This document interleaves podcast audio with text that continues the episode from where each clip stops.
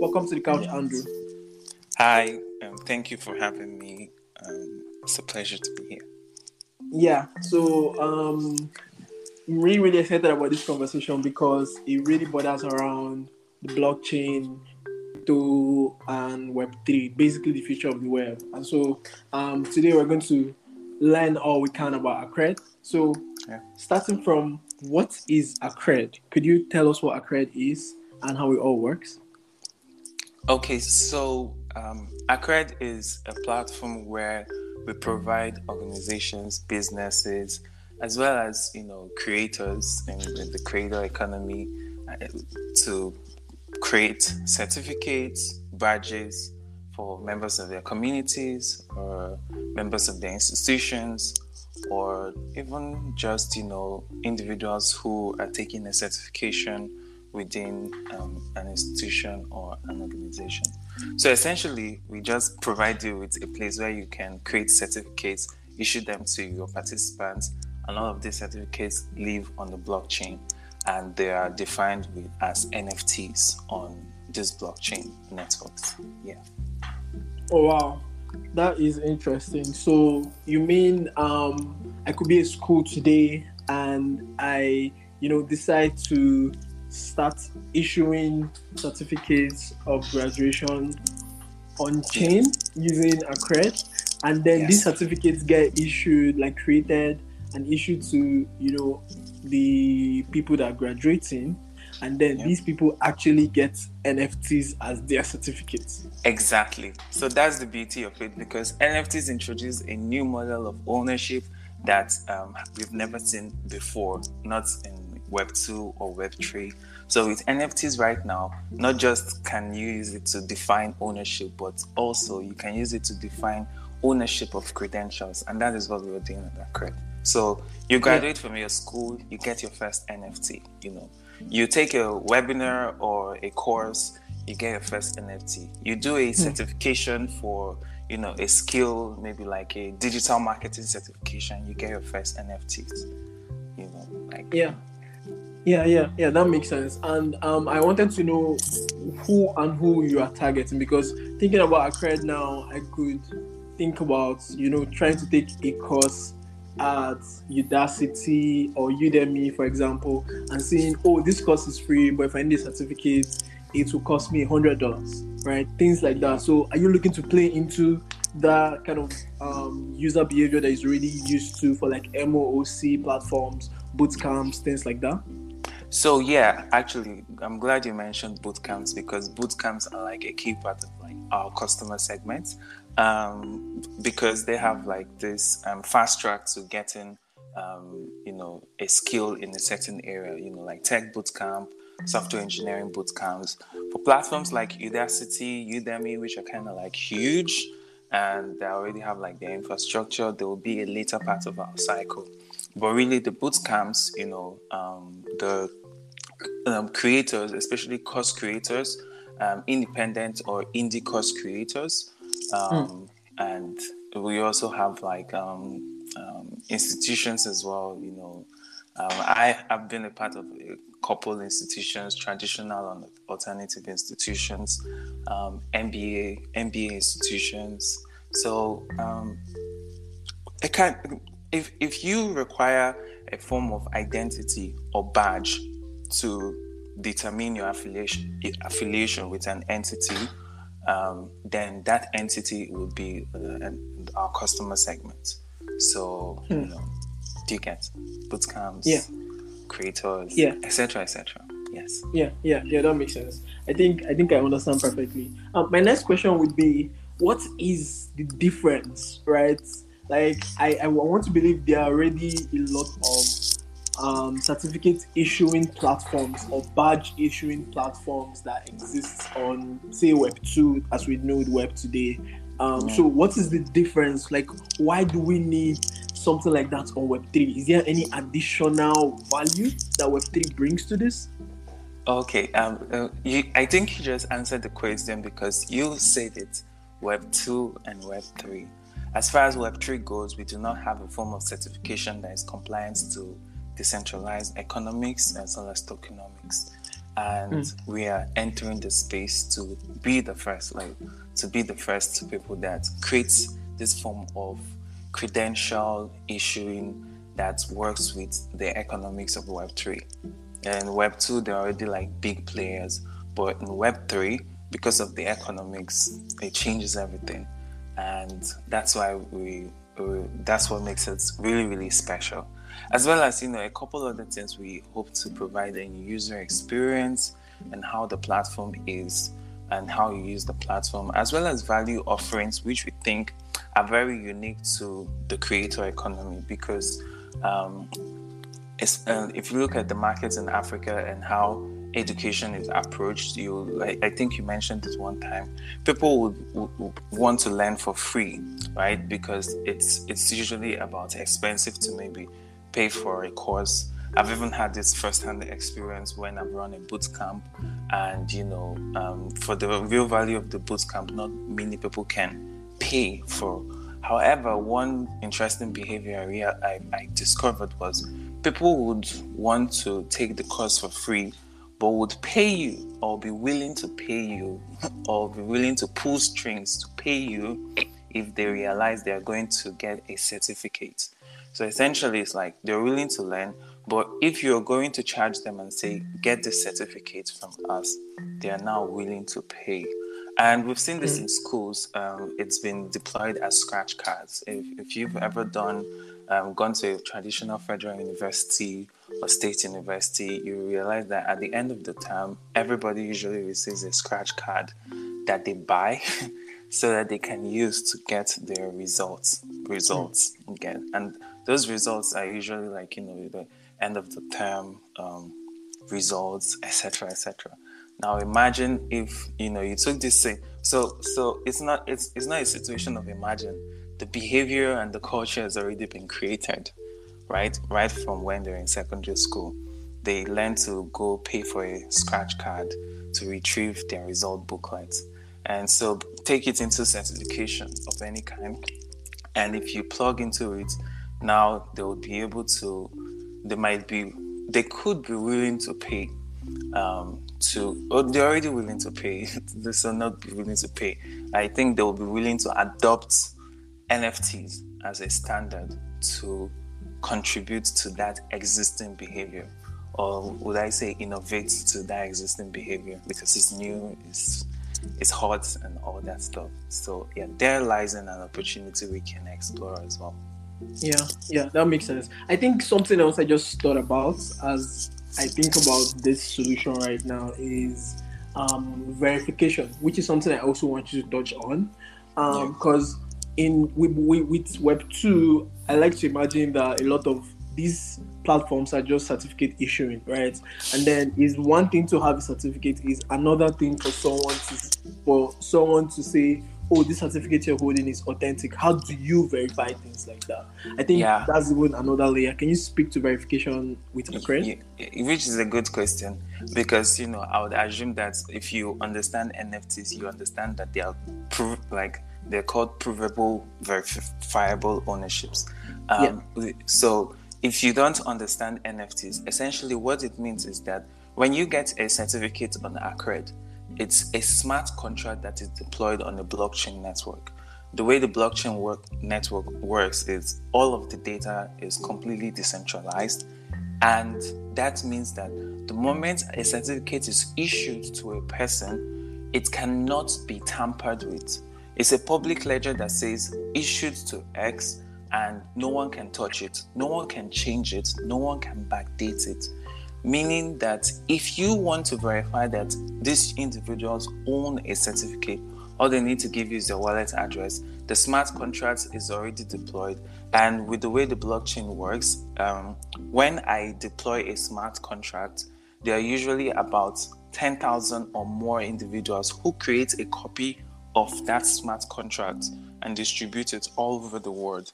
so, if you want to change um, the owner ownership of a certificate, you need to find those 10,000 maybe today because by next week, about 100,000 computers would have made a copy of that smart contract.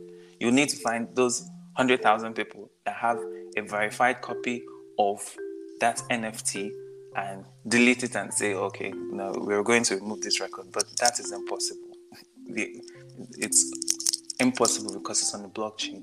And so when you own a certificate that is an NFT, anybody anywhere can prove that you are the owner with your wallet address. And that's the hmm. beauty of Web3. So yeah. in the metaverse, um, your gamer or game designer doesn't need to know our platform.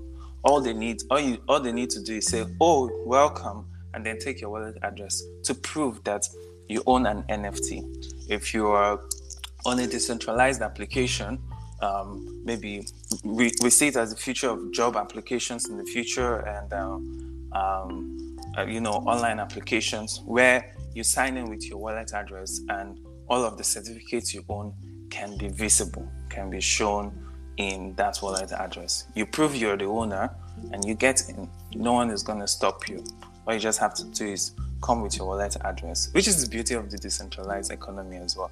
And so even institutions do not need to start tracking a lot of platforms. All they need is the smart contract identity. I, I don't know if I'm getting too um, technical. You but... might be. You might be getting too technical. yes. Um, okay, sorry. Sorry about that. No, but no, in no, layman okay. terms, I think in layman terms, essentially what I'm trying to say is when an NFT is issued, it cannot be revoked, it cannot be changed, it cannot be tampered, and it is verifiably true because of the mechanics as to how the blockchain is designed. And so once your certificate is on the blockchain, it cannot change. It can be tra- it can be verified anywhere in the world without relying on a third party or a centralized, you know, platform. Yeah, yeah, and I think that's really really amazing. You know, because think about, I just think about things like platforms like LinkedIn today, which is a Web2 platform where I could literally go and write that I work at Google. There's nothing yeah. stopping me from putting I work at Google. I'm a product manager at Google on exactly. LinkedIn, right? There's yes. nothing to verify. There's nothing. So I feel like that layer of verification um, is going to be made possible in Web3, which is one of the things that Accred is trying to do, which is really, really, really, really a solid value proposition, especially for employers um, and especially for even job seekers who are trying to tell the the employers they're trying to get to work for that oh I actually have this credential, oh I actually have passed this exam or something like that. Yeah. Yes, that's true. Yeah. Um, really, really interesting. So more on NFTs. Um, I wanted to ask a couple of questions, you know, because we may have audiences that are I'm really new to NFTs. So I wanted to know what is the value of NFTs, right? You go on Twitter and you see a lot of ugly looking monkeys and apes, and people are saying that these things are really, really expensive. What does that mean? What determines the value of an NFT? So yes, I think I had this conversation with my cousin one time. He asked me what's an NFT, and he told me he thought it was a monkey or something. And then I laughed, and I, I the way I told told it to him is the blockchain is a ledger. Um, think of it like a table, left and right. When you store information on this ledger, it's de- it's decentralized, it's unique, and is reproducible across like a thousand other um, ledgers that are on the blockchain. Um, if there was a way to graphically represent this, it would have been easier. But essentially, before NFTs came, um, people used to trade with tokens. So you have like you know Ethereum, you have Bitcoin. I have one Bitcoin, and I can give you 0.1 Bitcoin out of my one Bitcoin. At the end of the day, I would I would have 0.9 Bitcoin and you have um, 0.1 because I can give you uh, a, I can break the value of my token and give it to you. So that was fungibility, right? So yep. now, if you look at the cycle of ownership, um, if you if, if I started from the beginning, earlier Bitcoin was formed out of the ideology of gold. When you have gold, when people used to create when we used to create gold you just have people who would mine the gold and burn it under fire and create this wonderful piece or element that has in, immense value and people would take this gold and store it. However, here's the catch because we needed smaller units of gold, we created silver, you know, which are smaller units of gold. Because there's always this need to be transactional, and gold was just too big to transact. And so Bitcoin came. It's created something called the proof of work. Now, when we used to do gold, we'd have like people who would human resources, people who would sweat, people who would bleed, and people who would work hours, right? But then, you know, Satoshi created a computer algorithm that mimics the exact process that gold is, is created.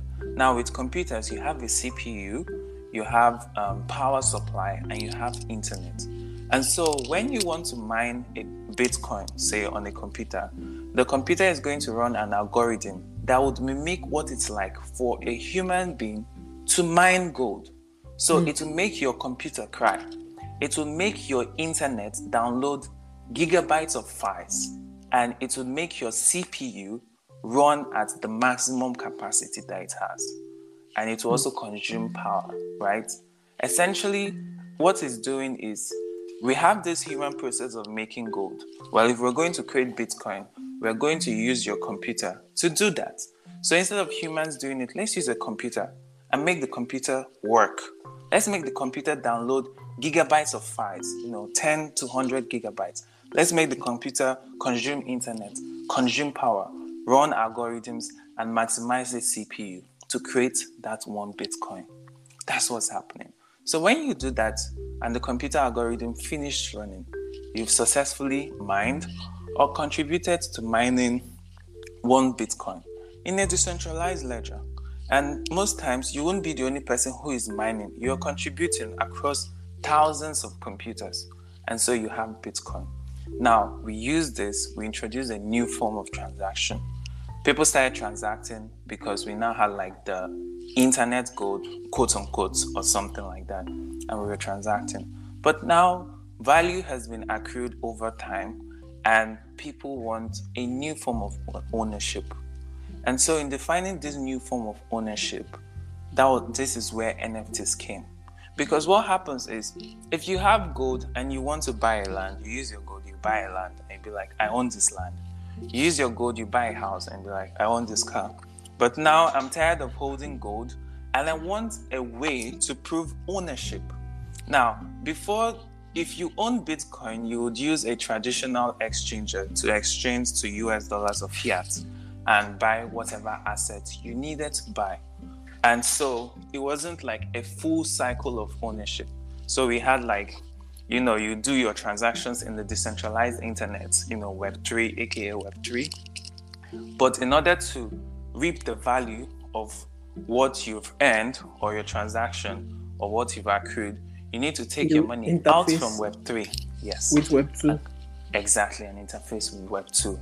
So, what NFTs are doing is they are bringing it full cycle, 360 cycle, in a situation where you can now take your Web3, you know, gains and profits and interact also with new forms of ownership that is in Web3 which is, you know, the NFT standard. That's the introduction of NFTs. So instead of me taking my money out from Web3 into fiat to spend it, now I can take the money um, earned in Bitcoin and Ethereum and spend it in the decentralized internet on a hmm. form of ownership that is provable, verifiable, and non interchangeable. It will also be unique as well.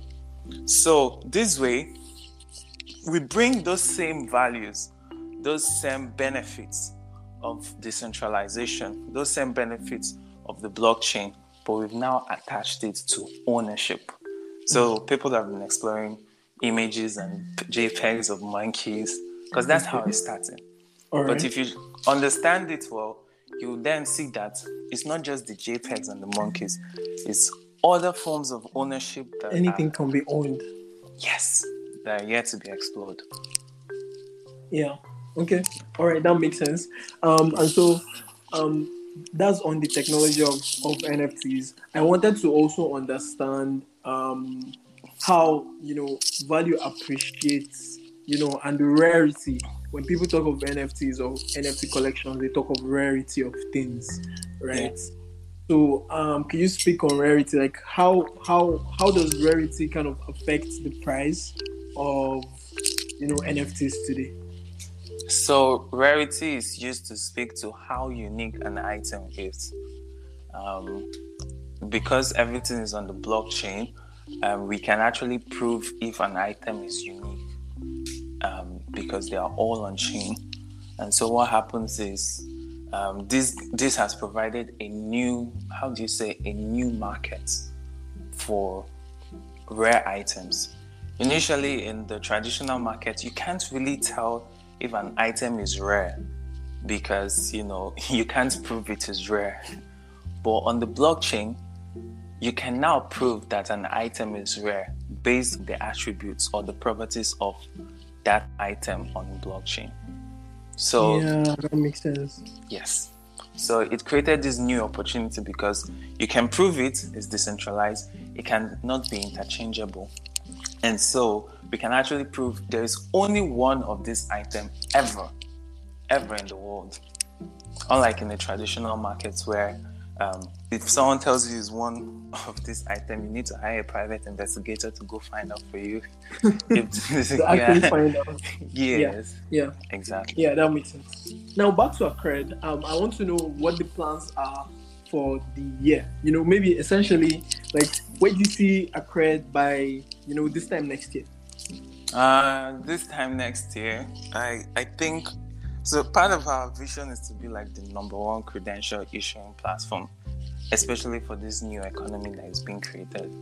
By next year, obviously, um, I think um, I don't I, I don't want to be like to, to shoot too much, but um, by this time next year, we're definitely um, up up there, if I'm to say.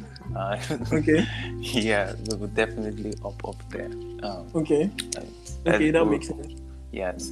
At least yeah, let's so I wanted say, to also understand the plans. So, what and what do we expect from Accred this year? Okay, so this year, um, some some of the plans uh, we're trying to raise and get some investors as, um, over by the end of Q2 um, we would have finished every everything that has to do with raising raising um, VC funding, and also as well as launching the the products to other blockchains. So right now, Accred is targeting EVM chains, but we are looking to enter other non-EVM chains like Polkadot, Cosmos, Terra, and Solana. And so that's kind of like our overarching goal over Q2, Q3 so essentially, for it to break it down into like various milestones for the year next year, definitely raising some VC funding. Um, we, we want to raise VC so that we can leverage our VC partners and our VC networks to get like some big institutions to use our platform. And also, we can also um, launch into like a number of other blockchain networks. Um, mm. Part of the goal is to, to provide this ubiquity for Accred, where you know will be available on whatever blockchain network you use, as well as providing cross-platform compatibility for all this. Cross-platform was is something that will happen over next year after we've standardized and deployed to these blockchain networks. So yes, raise raise funding, um, get into a number of other blockchain networks as well. And by next year, we'll be looking at cross platform. But also, we really don't know, would allow our users to help us define that by the end of the third quarter of this year. Okay. So that's kind of like it in a nutshell, yeah. All right, all right. I think that's that's a lot of good plans. You know, raise money, get to launch on EVM chains, get to launch on non-EVM chains. You know, do a couple of testing, getting user feedback, testnet launches, mainnet launches. I think um, a lot of things are kind of lined up, and it's going to be really, really exciting year for Accred. Um, before I let you go, I wanted to, you know, ask you what do you think? What is one um, Web three prediction you have for 2022? Hmm. Well, if there's a prediction that I will I will give you, I would say NFTs are going mainstream. Okay, that, that was that was predictable, but yeah. yeah. Essentially. Yeah. Okay. Yeah. yeah. Yeah. Yeah. NFTs are hot right now, and I think according to your prediction, they're going to be hot for a very long time, and they're going to become yep. So yeah, looking forward to a future like that. Um, thank you so much for coming on the couch. This has been a very very insightful conversation. We went from really simple terms to really technical, back to really simple terms. You know, um, exploring the world of Web three and the future, right? That Web three brings. Um, one of which is like verifiability of things, which Accred is going to, you know, be providing. Um, you know, this platform is really, really um, promising because it's literally going to help businesses, help institutions, you know, create and issue credentials you know, ask NFTs to their graduates. They could make them pay for it, and then these people graduating could get their first NFTs just from graduating from you know a boot camp or school, or just get their first introduction to the metaverse. You know, through NFTs, and I think that's a beautiful way to introduce people to the metaverse. So this is really, really, really exciting, and I I, I can't wait to hear more and more and more about Accred. And so for everyone, a person listening, make sure to follow Accred on their social media platform. I think on Twitter is at Daccred, at D A C C R E D. Um, yep. And very soon the MVP is going to be out. The testnet launch is going to be out. So look out and you know make sure to stay tuned. We have amazing, amazing founders come on the couch to share their product journeys with you. So stay tuned, share this episode with your friends if you like it. And until next time, see ya. All right.